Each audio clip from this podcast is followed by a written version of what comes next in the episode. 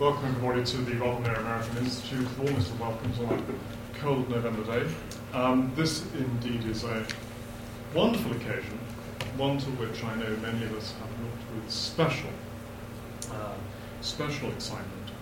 We have two st- speakers of enormous distinction. Um, I gave them a demanding and possibly demanding brief, which was to draw lessons from their own professional academic lives about the American economy, uh, its dynamics and direction. And I know that we look forward in order to hearing what Avner and Barry have to say.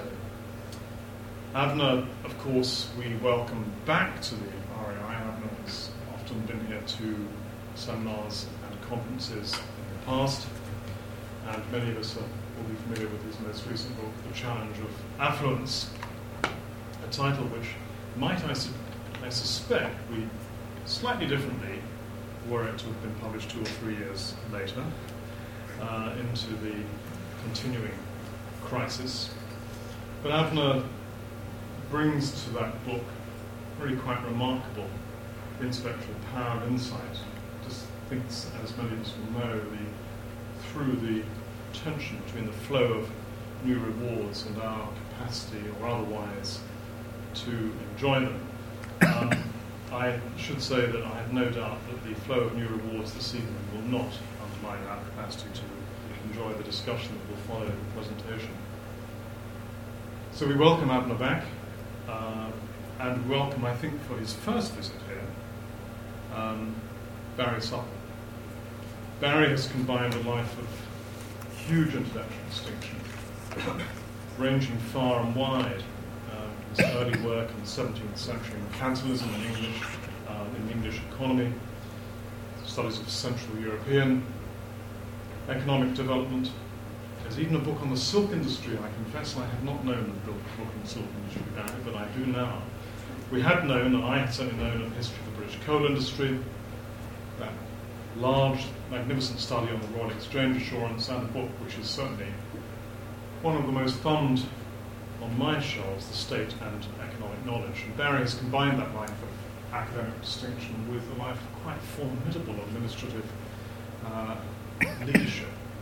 Uh, as Pro-Vice Chancellor at Sussex University, uh, then as Reader in Economic History at Oxford, then as Chair, the Chair at Cambridge, and Master St Catharine's College, Cambridge, and finally, a post which he discharged with great distinction leading the Leverhulme Trust. But there's another dimension of Barry which connects him and me, which is that he is also a formidable tutor. Formidable in every sense. Um, uh, I took those occasions with the utmost seriousness, and I speak from personal experience. But um, we have remained good friends ever since, and my debt to him is unlimited, and it's a special pleasure to welcome him here this afternoon. And Barry, I think you are going to take the first slot since that was Avner's decision. Thank you very okay, thanks.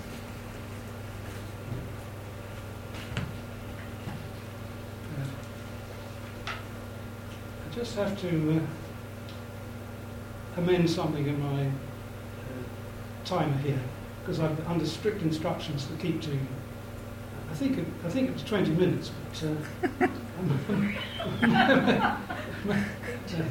Let's keep it vague, yes.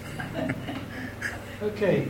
Well, thanks very much indeed. That was kind and uh, uh, not entirely truthful words, but uh, uh, as Jack Benny once said, when the cookies come round, that's the time I take Uh, since uh, 2000, year 2000, the average annual rate of growth in the United States has been about 1.5%, which is less than half that of the post-war, the great post-war period, 1950s and 1960s.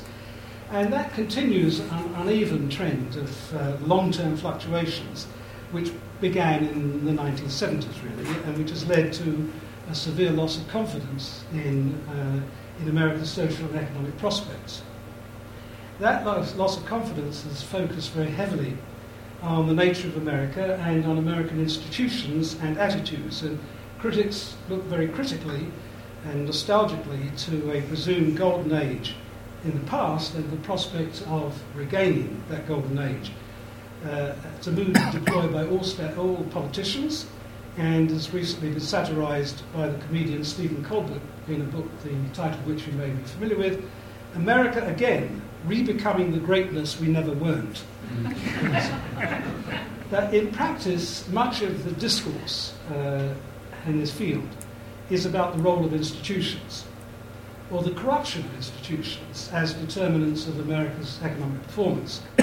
if we take two divergent narratives or institutional models of economic performance, uh, at the extreme, one view argues that the historical bases of prosperity are individualism, frontier spirit, free markets, self reliance, private enterprise, all uncluttered by state intervention or high taxation or enfeebling welfare payments. And on this view, decline flows from the frustration of these motors of progress. The other institutional model assumes that growth and the common good are best achieved through communal and government efforts needed in order to improve material infrastructure, health, welfare, education, and to curb market abuses and inequality. And on this view, poor economic performance is largely explained by unregulated private enterprise and by markets sending distorting signals and offering irrational and socially harmful rewards uh, to entrepreneurs. And continuing this oversimplification, I think we might categorize these or think of them as the John Wayne model and the Jimmy Stewart model of the origins of economic growth. That's a true grit versus It's a Wonderful Life, if you're familiar with these films. But in reality, the role of institutions in economic life isn't at all straightforward. Both the character of institutions and the circumstances in which they operate change greatly over time. The role of institutions is therefore not timeless, it's mutable. First, it's not always clear whether uh, particular institutional arrangements and attitudes are exogenous or endogenous. That is to say, whether they flow from, or the determinants of, or the products, uh, the causes or the symptoms of economic performance. If we take two examples, uh, were frontier individualism and self-reliant enterprise products of or stimuli of, develop, of the development of the American West? Alternatively, did the growth of large-scale industry in the United States depend upon or produce uh, crucially important intermediate financial institutions? So that institutions can be effects as well as causes, depending on the setting in which they operate. And the second problem that uh, I start with about the role of institutions is that they can survive well beyond the stage of development in which they initially reflected needs, and therefore they can change their impact. That's my general theme that institutions don't exercise unchanging influences in different settings or in different periods, they can change their nature and produce radically different consequences. Over time, they may become hindrances. Advantages may become hindrances. Yesterday's solutions may become today's problems. Heroes can become villains, and villains can become heroes. Well, that's all pretty general. Let me come to some more speci- uh, uh, specific examples. A rather arcane example is probably the patent system. Very specialized. Patents were devised primarily to protect innovation in manufacturing, uh, but they're now widely used in the software industry. And there, exclusive protection by patents has been extended from material things and physical processes to software concepts and even software ideas. It's as if they're patenting ideas rather than production Uh, uh, mechanisms.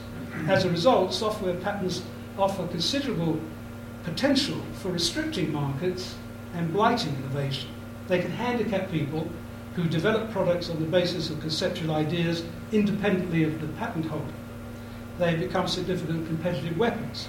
So the complex legal battle between Apple and Samsung, which is still underway in the courts, and the expenditure of two billion pounds, two million dollars over two years on patent litigation and, and patent purchase in the smartphone industry are examples of this. But I want also to move on to the core of what I want to say, uh, much less uh, specialized example of the functional transition of an institution, namely the changing economic role of a familiar and overwhelmingly important institution, the business corporation. Modern corporations evolved, obviously, to facilitate the pooling of capital for, for, to achieve scale and the pursuit of technical and organizational economies. One result was an increase in their average size to the point at which corporations can reshape markets in ways which diverge from the conventional idea of free competition and the autonomous consumer. I don't have much time to go into that. But they also embody a new structure of ownership and control, and that's what I want to talk about. Corporations attracted investments from people other than their directors or their managers. And as a result, since in the, the, the number of shareholders were large and the average holdings are small, the control of corporations slipped away almost from the, the late 19th century. I think I'm going to have to ask uh, Avner to give me a glass of water as some sort of reward for going first. uh, the, the, control of corporations slipped away from their boards of directors, uh, from, the, from their owners into the hands of the boards of directors. Mostly uh, the directors ha- having only very modest shareholding. that happened very generally in the late 19th century, but became apparent in the 1930s with a classic book by Berle and Means called The Modern Corporation and Private Property. The resulting divorce of ownership for control was intensified with the fact that management, not merely the boards of directors, was increasingly professionalised and specialised. So, parallel to the divorce of control from ownership was a divorce of the responsibility for decision making from a liability to bear the principal money costs of failure.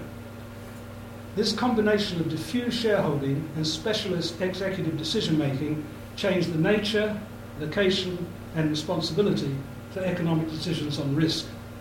In other words, an institutional effect, the corporation, became an institutional cause. It, it intervened.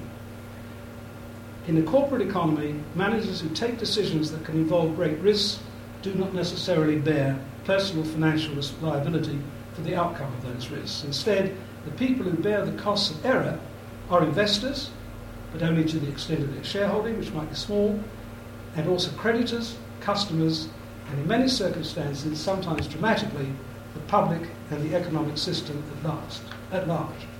Obviously, the most recent example, which is where I come almost to the topic that I was asked to talk about, the most recent example of a significant fallout from this institutional evolution of the corporation occurred in the financial sector. Banks originally functioned as channels to provide credit uh, or investment, credit to or investment in business activity. But in time, their command of huge liquid resources meant that they could also seek profit from moving money around. And this too was money that the managers did not themselves own and do not themselves own. So the people who take decisions about vast sums do not bear the concomitant risks of loss of those funds. So there's a potential divergence in the financial community, uh, interest, not only between bank executives and their shareholders, but between bankers and their depositors, which is why governments intervene and try to insure deposits, between bankers and the rest of the financial sector, especially those who invest in their, in their products, and in the last resort, as alas we witnessed some years ago, between bankers and the community at large through the possibility of financial crises. So, in sum, in addition to their role as conduits for business investment, financial institutions pursue the sort of speculative activity that might impose costs on others and restrict or even undermine the operations of the entire economy. And that was recognized in the 1930s and before, but specifically the 1930s, and led the, uh, led the state in the United States to uh, produce federal insurance, uh, deposit insurance, to separate investment from retail banking, and to restrict the interest that could be paid on deposits by the so called savings and loans associations or thrifts who took deposits were professionally managed and were liable to speculate with the, with the monies that they secured from their from savers who deposited with them. But that regulatory system, we're coming now to, to the modern period, began to crumble in the 1980s.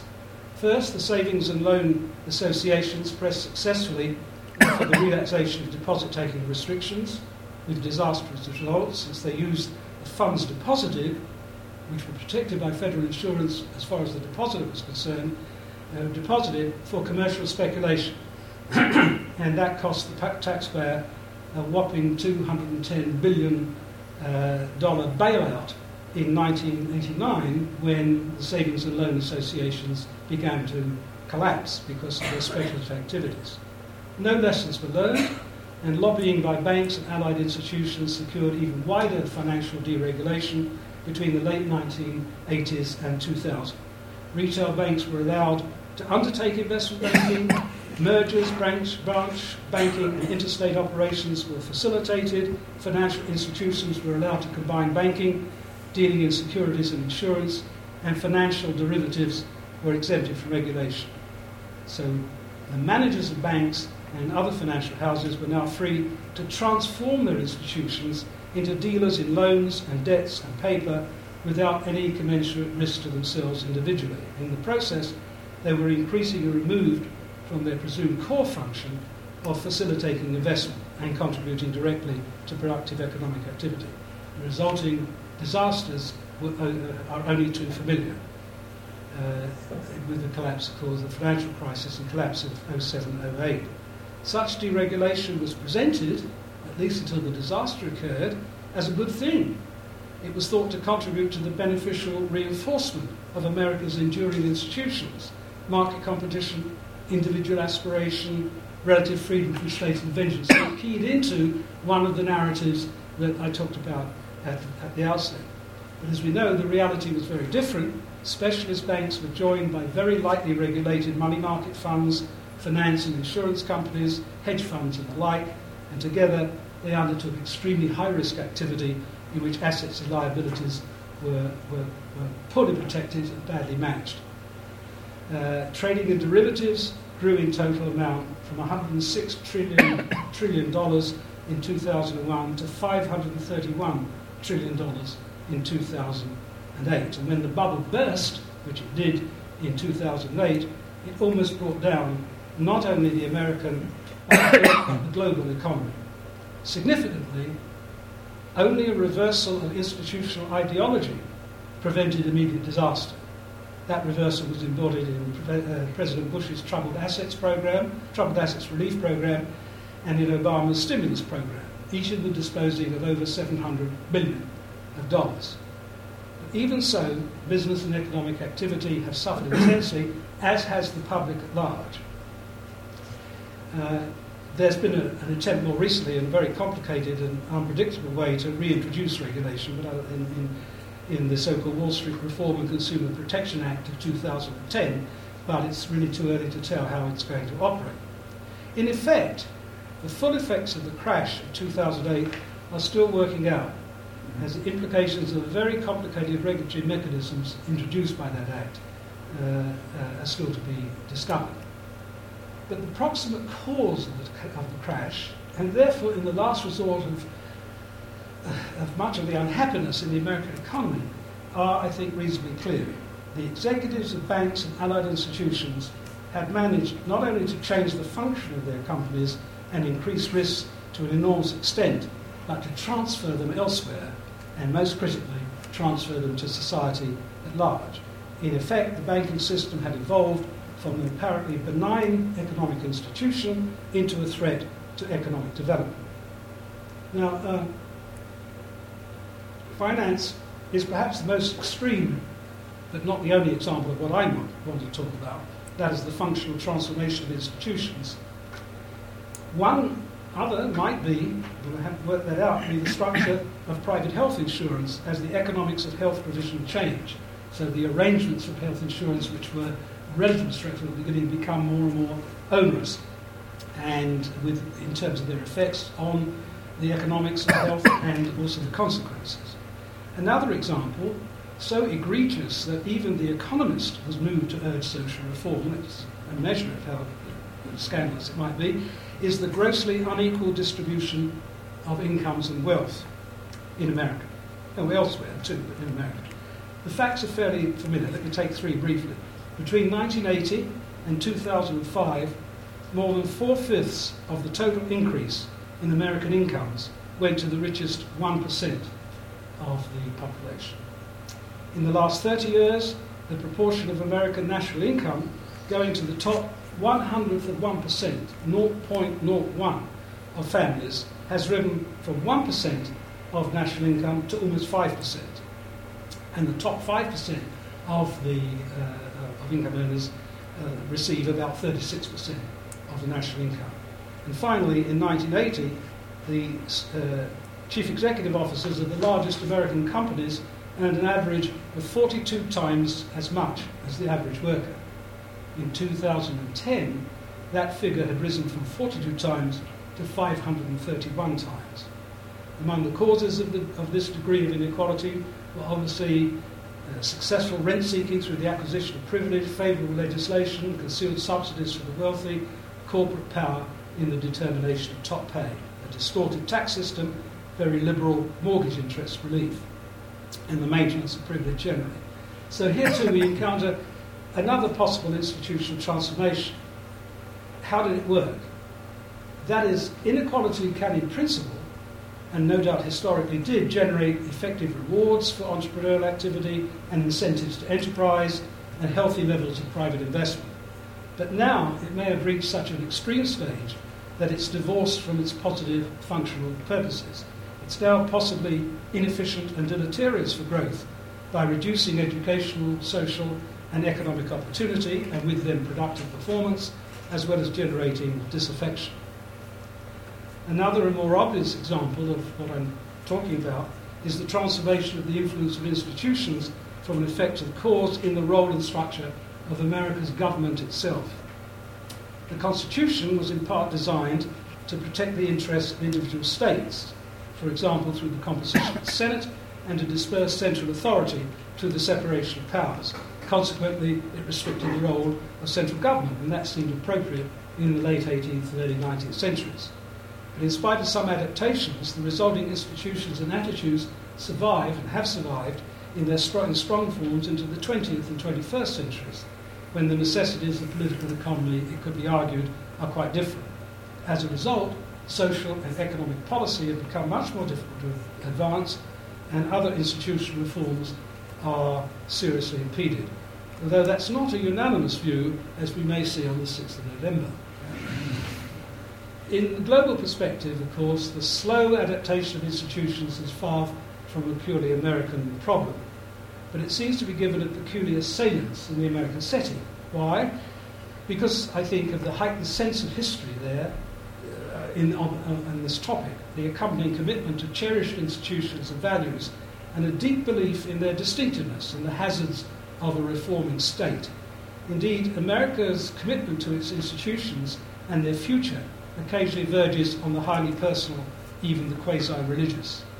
It's a point captured from a quite different perspective by Scott Fitzgerald in the gnomic ending of The Great Gatsby, which I'm sure many of you are familiar with. If so, you will remember that the narrator there compares Jay Gatsby's personal aspirations with the wonder of continental discovery and hope. But he, or Scott Fitzgerald, argues that what Gatsby did not know was that the dream was already behind him, somewhere in the vast obscurity beyond the city where the dark green fields of the Republic rolled on under the night. Gatsby believed in the green light, the orgiastic future that year by year recedes before us. It eluded us then, but that's no matter. Tomorrow we will run faster, stretch out our arms further, and one fine morning, so we beat on, boats against the current, borne back ceaselessly into the past. It, at, at, a, at, a, much at a more serious, perhaps, level, what follows if the issues that I've discussed uh, are indeed serious and need to be tackled? Well, it probably means being much more sceptical about appeals to American exceptionalism and to timeless moral values and institutions, and focusing on a constant readiness to reform traditional institutions in light of changing circumstances constant reform, a willingness to reconsider institutions. And that's very, very difficult, since it would mean abandoning some central cultural beliefs about America's distinctiveness, about its individualism, and about the state. And by the same token, perhaps even more importantly, underlying this, it would involve a large shift in the balance of power between different interest groups. We should probably be pessimistic on that score. But even so, I think it's worth contemplating a more positive scenario just for a moment. Although the difficulties I've touched on may be exaggerated, especially in the heat of a presidential campaign, history does suggest the possibility of change. If we take the case of the developmental state, uh, a development economic role for the state rather than an emergency role, in spite of a powerful contrary ideology, American history has many examples of extensive state intervention in the distribution of public land for, to encourage railway construction and agricultural settlement in the 19th century, in the far reaching structural initiatives of the federal government in the 1930s, and in the encouragement of research and development, major scientific initiatives, and the funding of a network of interstate highways in the post war years. Indeed, looked at in the round, abandoning beliefs about historical institutions, although relatively rare, is occasionally almost as consistent with American historical experience as unchanging tradition. In de Tocqueville's well known phrase, the greatness of America lies not in being more enlightened than any other nation, but rather in her ability to repair her faults. And in this respect, we must look to other and perhaps larger narratives in the history of American institutions and attitudes than those I've mentioned. They are the much less tangible, but no less important themes of youthfulness and promise, political will and experiment.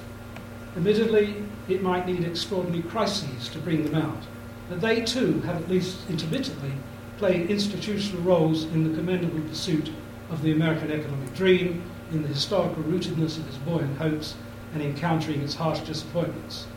The point is that just as decline, declinism, is not new, so institutional adaptations, the repairing of faults, are not without precedent.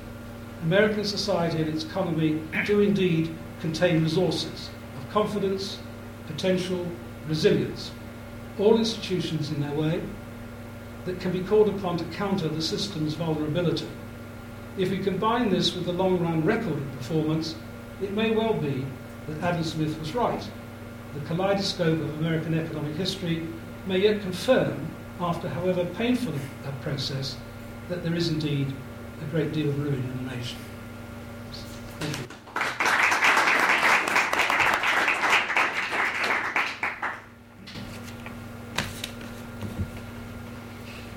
Well, I'm going to take a cognitive approach to the American economy.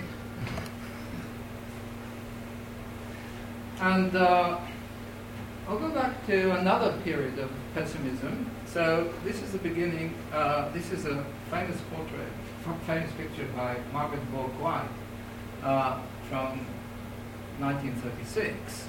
The world's highest standard of living. There's no way like uh, the American way. Is that right? Yes. No way like the American way. Uh, and that picture, I think, indicates a cognitive challenge. Uh, and the cognitive challenge is a conflict between what people experience and what they believe. The belief is, it's been mentioned, American exceptionalism, which consists of high income per head and world leadership. The reality is a stagnating standard of living uh, and declining world standing. This uh, psychologists call this cognitive dissonance, uh, and the symptoms are denial, intransigence, violence, fear, and loathing. So, what are we talking about? Uh, difference between expectations and reality. Uh, this is world life expectation. Every dot here is a country. The blue curve is 1980, and uh, the pink curve is 2000, and it's scaled here. This is life expectation, and it's scaled here as a percentage of the United States. So it's very easy to locate the United States it's here. So you can see several things here. One is that United States tend to be below the regression line. So it performs less well uh, according to its wealth than other countries. Now, if you compare the United States, now, if you look at the increase in life expectation between 1980 and 2000, it's smaller in the States than the average increase everywhere.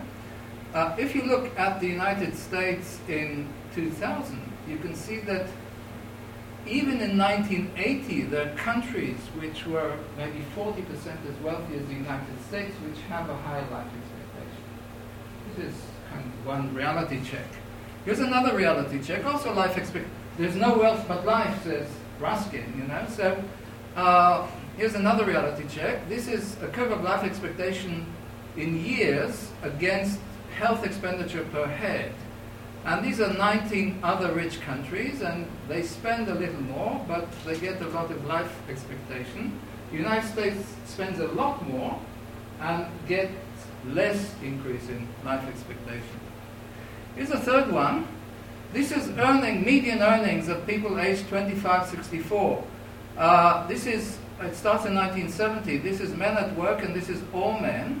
And you can see that there's no change over the last 40 years. Uh, women are increasing. That's not because of greater equality, that's because they're working longer hours.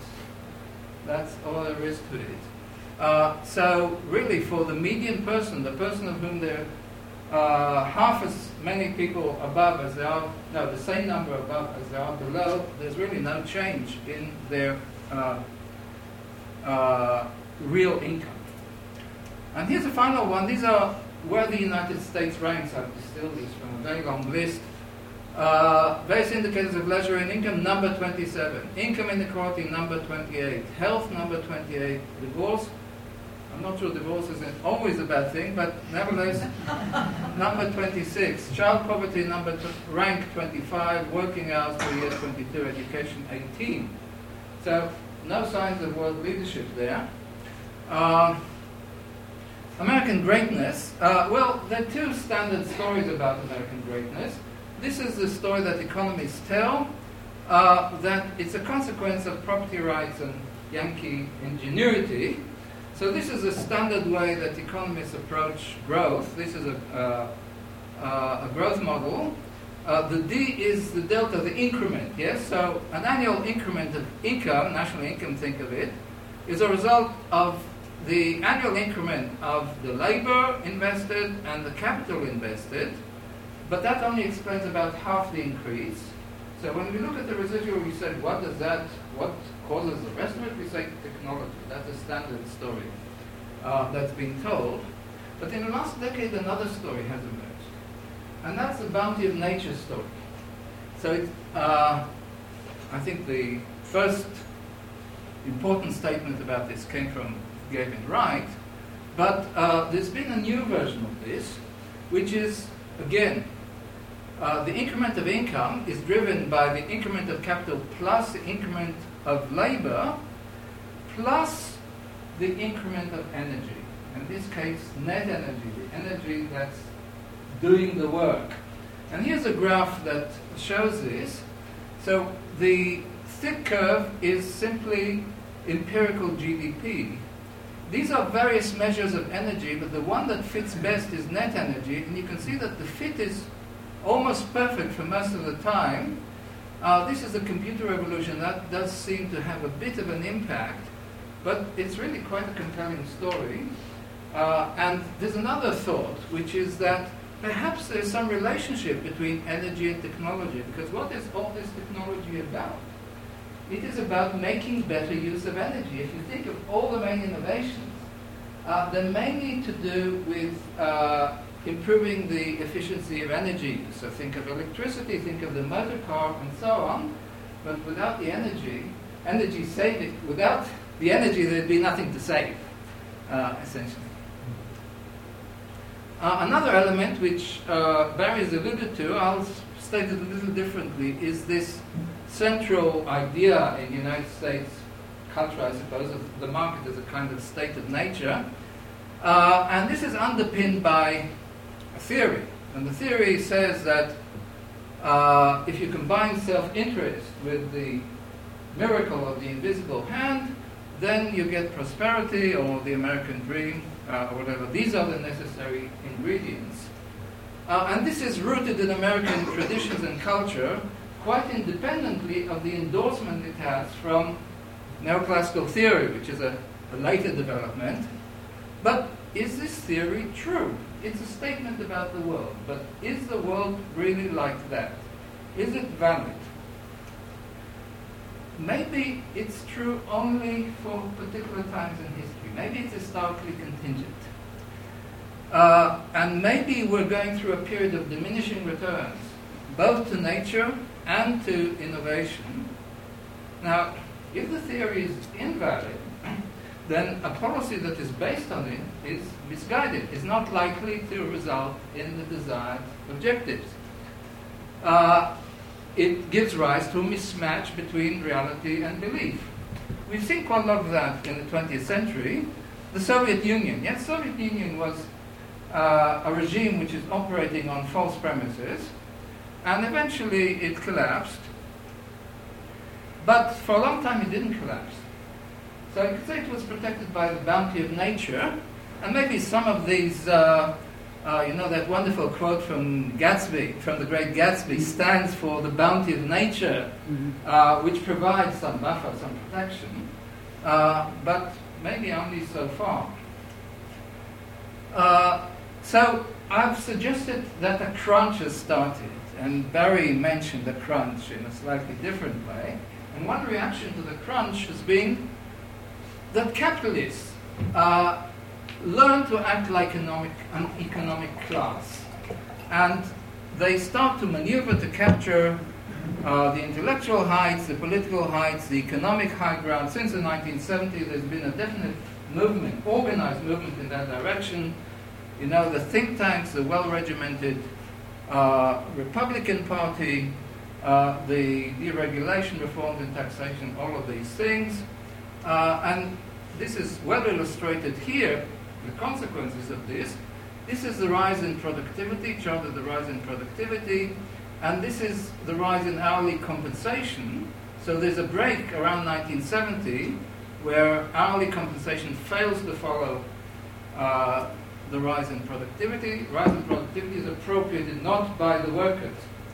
Uh, this is another one which compares growth in real GDP uh, and real median household income. And once again, you can see that the people in the middle have not shared in whatever prosperity increase there has been. Incomes rising fastest at the top. Uh, so this is the bottom 90%. This is the uh, annual increment that they've enjoyed. Much of the time it's actually been negative. And the people at the top, you know, this is just a graph of the figures that Barry gave us here in his talk. I said uh, the capitalists have begun to act like a class, but perhaps not enough of a ruling class, uh, not uh, taking responsibility, the responsibility of ruling and governance, which a ruling class should take, because the underlying ideology is essentially each to his own, and there seems to be a kind of ceteris paribus assumption, other things being equal. In other words, I do my thing, and everything else will stay the same. Uh, that is, uh, this is underpinned by uh, doctrines of rational choice, which spread into the social sciences. Most of the elites were trained at university. By this time, have studied these things at university. Uh, and the idea here is that the only important thing is the promotion of self-interest uh, with no regard for systemic consequences. The systemic consequences will be taken care of by the invisible hand. Uh, and the result of this has been a set of systemic breakdowns. First, the financial crisis, uh, which arises directly from, uh, from this but also climate change and the energy crunch. Both of them exemplify uh, this mismatch between personal objectives and social ones. Uh, then another uh, strand of this is the corporate reach for public revenue. So the corporations are jealous of all this, go- all this money that's flowing to the government and think that they should have more of it. Uh, and here's this uh, quest has led to another set of disasters first in public finance, which is related, of course, to the financial crisis, but also healthcare, aging, that's pensions, education, housing. I won't go into the details. Those who follow the United States will know what I'm talking about. Uh, so, how do you deal with this? One way of dealing with this is to postpone the reckoning by taking on debt, borrowing from the future. And this is uh, various measures of debt, uh, what is interesting is that the debt that has increased least is the one that's talked about most, which is the government debt, uh, in black here. The one that has increased the most is financial debt, and this is overall uh, debt as a percentage of GDP. But this strategy delivers diminishing returns. So the next graph shows us uh, the GDP return to an additional increment of debt. This is uh, GDP on debt, and you can see that uh, a dollar of debt produces uh, 0.9 of uh, GDP growth at the beginning of the period, which is 1966, and by now the return is negative. Uh, there's a whole set of other reactions. So the first reaction, this is a classic cognitive dissonance reaction, is denial.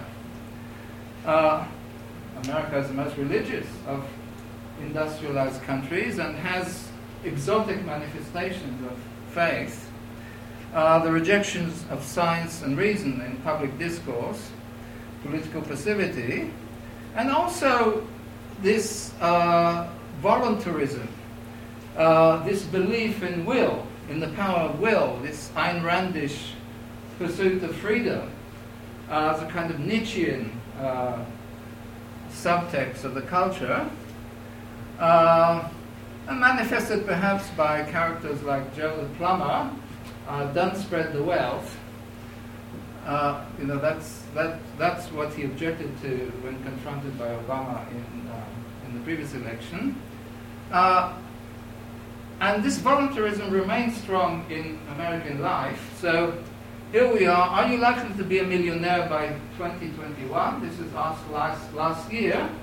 So 21% of Americans thought that they're likely to be millionaires, and only 8% of Brits. I suppose the test for this is not whether this is a reasonable expectation, but how many of those who thought they were likely to be millionaires in 2011 will actually be millionaires in 2021. Uh, another response uh, to frustration is violence. Guns and homicide, this is where America does lead the world.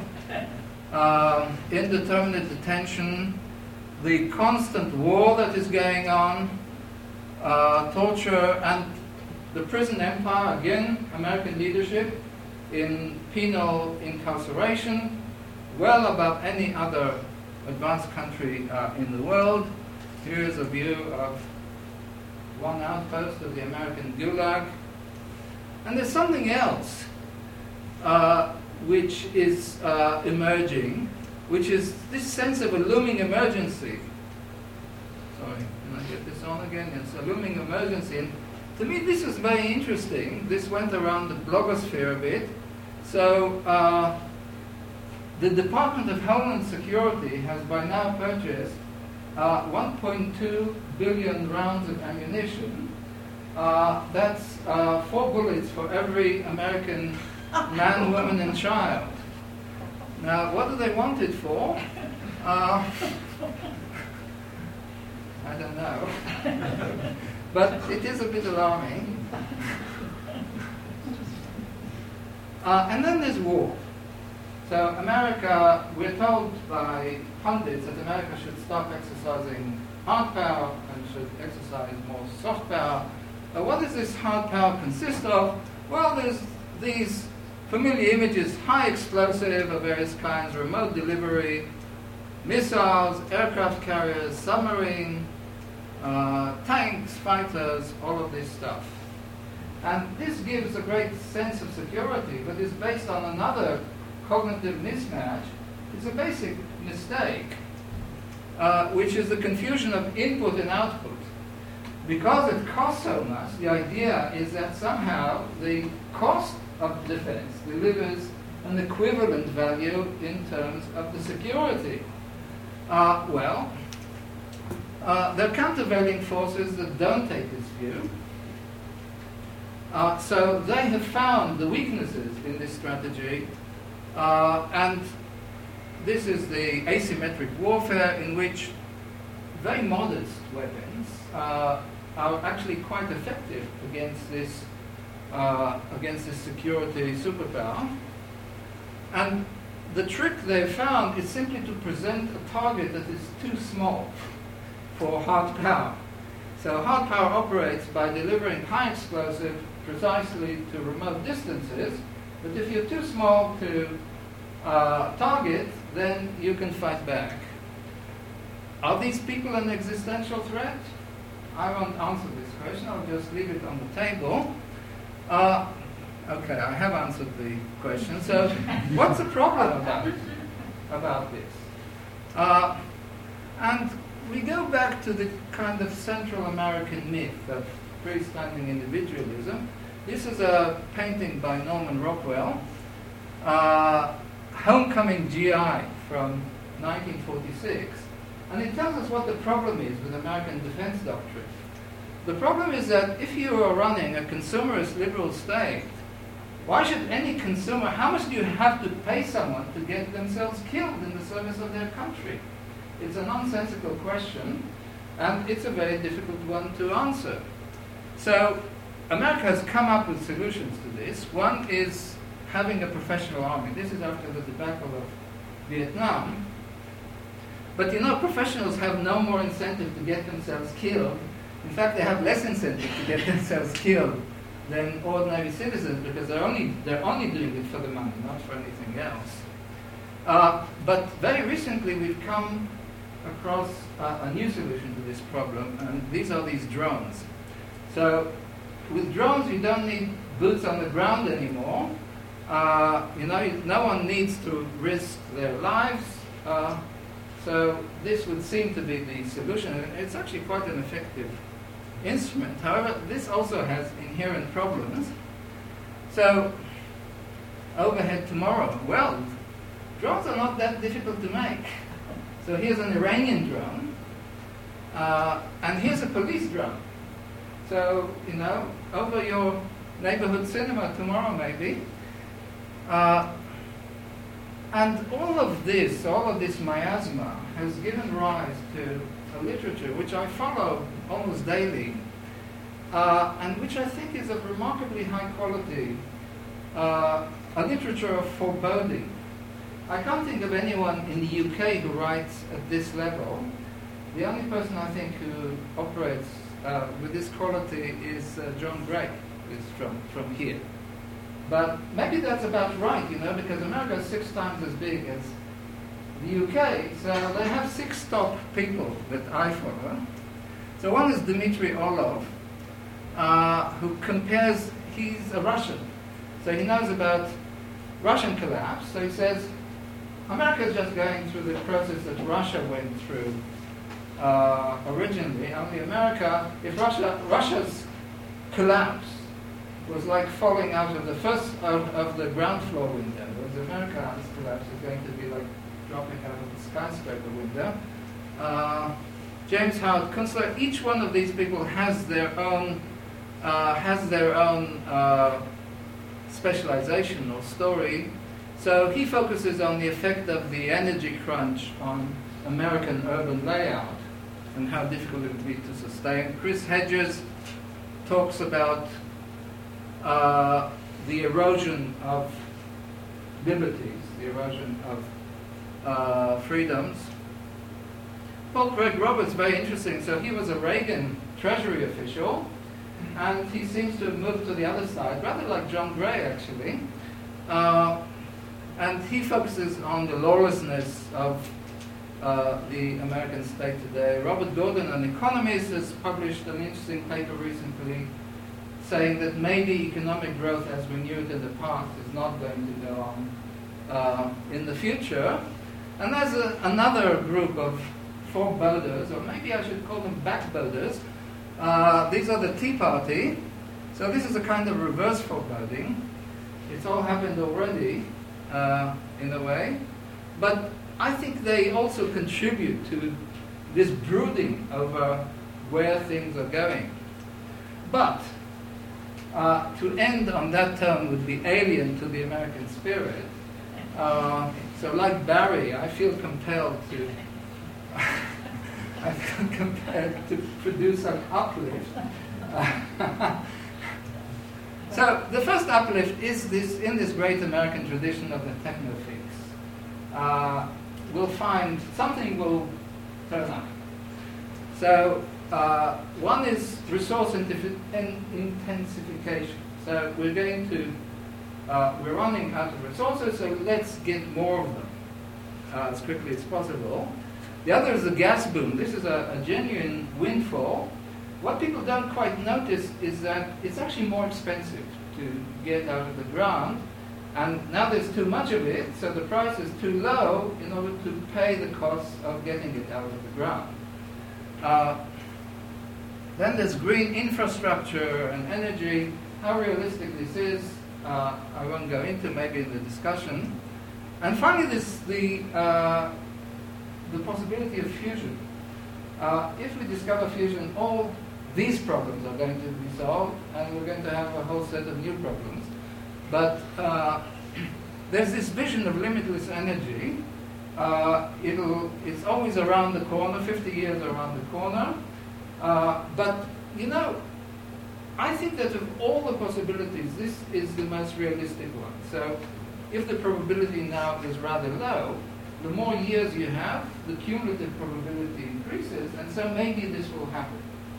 Uh, and this will banish these particular blues and perhaps give rise to some new blues. Uh, then there's Ray Kurzweil. So he's a great optimist. Uh, he's a kind of hyper optimist, a techno optimist. And his great idea is that we are riding an exponential growth of knowledge, which will take us into entirely new territory, which he calls the singularity, uh, and will maybe allow us to settle in alien territories of various kinds, uh, and extend our life expectation infinitely, and so on and so forth. Uh, is this a thing to look forward to, or is this a thing to apprehend? I'm not entirely sure, but you can see some of the downsides of this vision, which I won't spell out so as not to spoil the mood. Uh, what, what all of this has in common, what this whole talk has been had in common, is that current reality is not very palatable. It's not very comfortable to look at. And I'm not immune to this bafflement myself. You know, I don't think you might have heard a certain amount of uh, uh, smart alecking here, but I'm pretty baffled by the situation there myself, and for me the biggest puzzle is what's the matter with Kansas? Those of you who are plugged in will know what that problem is. Uh, so why are people voting the way they're voting? Why is the race so tight? It's a big mystery to me, but then I'm not a professional Americanist. Uh, so whoever wins the election, I think, faces this cognitive dissonance of economic stagnation, collective and private frustration, unreason, intransigence, and possibly violence. Thank you.